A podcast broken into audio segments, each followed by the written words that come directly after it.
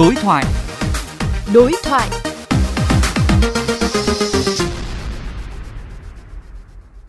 Thưa quý vị, Bắc Ninh là địa phương có số ca mắc mới COVID-19 đứng thứ hai cả nước trong đợt dịch thứ tư với hơn 240 ca. Trong chuyến kiểm tra thực địa ngày 16 tháng 5, Thứ trưởng Bộ Y tế Nguyễn Trường Sơn chia sẻ về tình hình kiểm soát dịch tại địa phương này.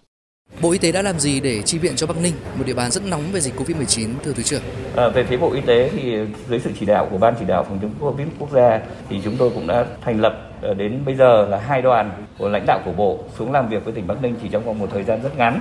Và thứ hai nữa là chúng tôi cũng đã chỉ đạo cho các đơn vị trực thuộc bộ và một số uh, y tế của các ờ, địa phương lân cận đã cử những cán bộ, uh, viên chức, giáo viên, học sinh đến để hỗ trợ cho tỉnh Bắc Ninh đối với cả các cái việc quản lý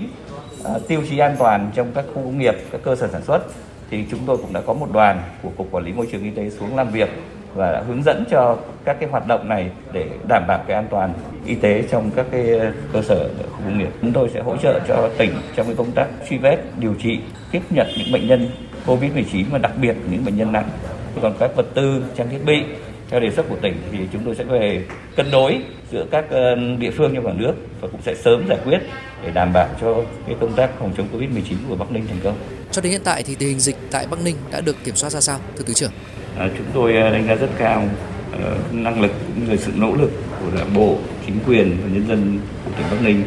trong thời gian từ mùng 4 tháng 5 đến giờ khi mà cái đợt dịch đầu tiên ở Mão Điền và cho đến bây giờ đó, thì là về cơ bản thì tất cả những cái ca mới thì xảy ra trong những khu vực mà chúng ta có thể khống chế được và không có lan rộng ra ở ngoài cộng đồng và đây là một trong những cái yếu tố mà chúng tôi cũng tin tưởng rằng là cái công tác phòng chống dịch Covid-19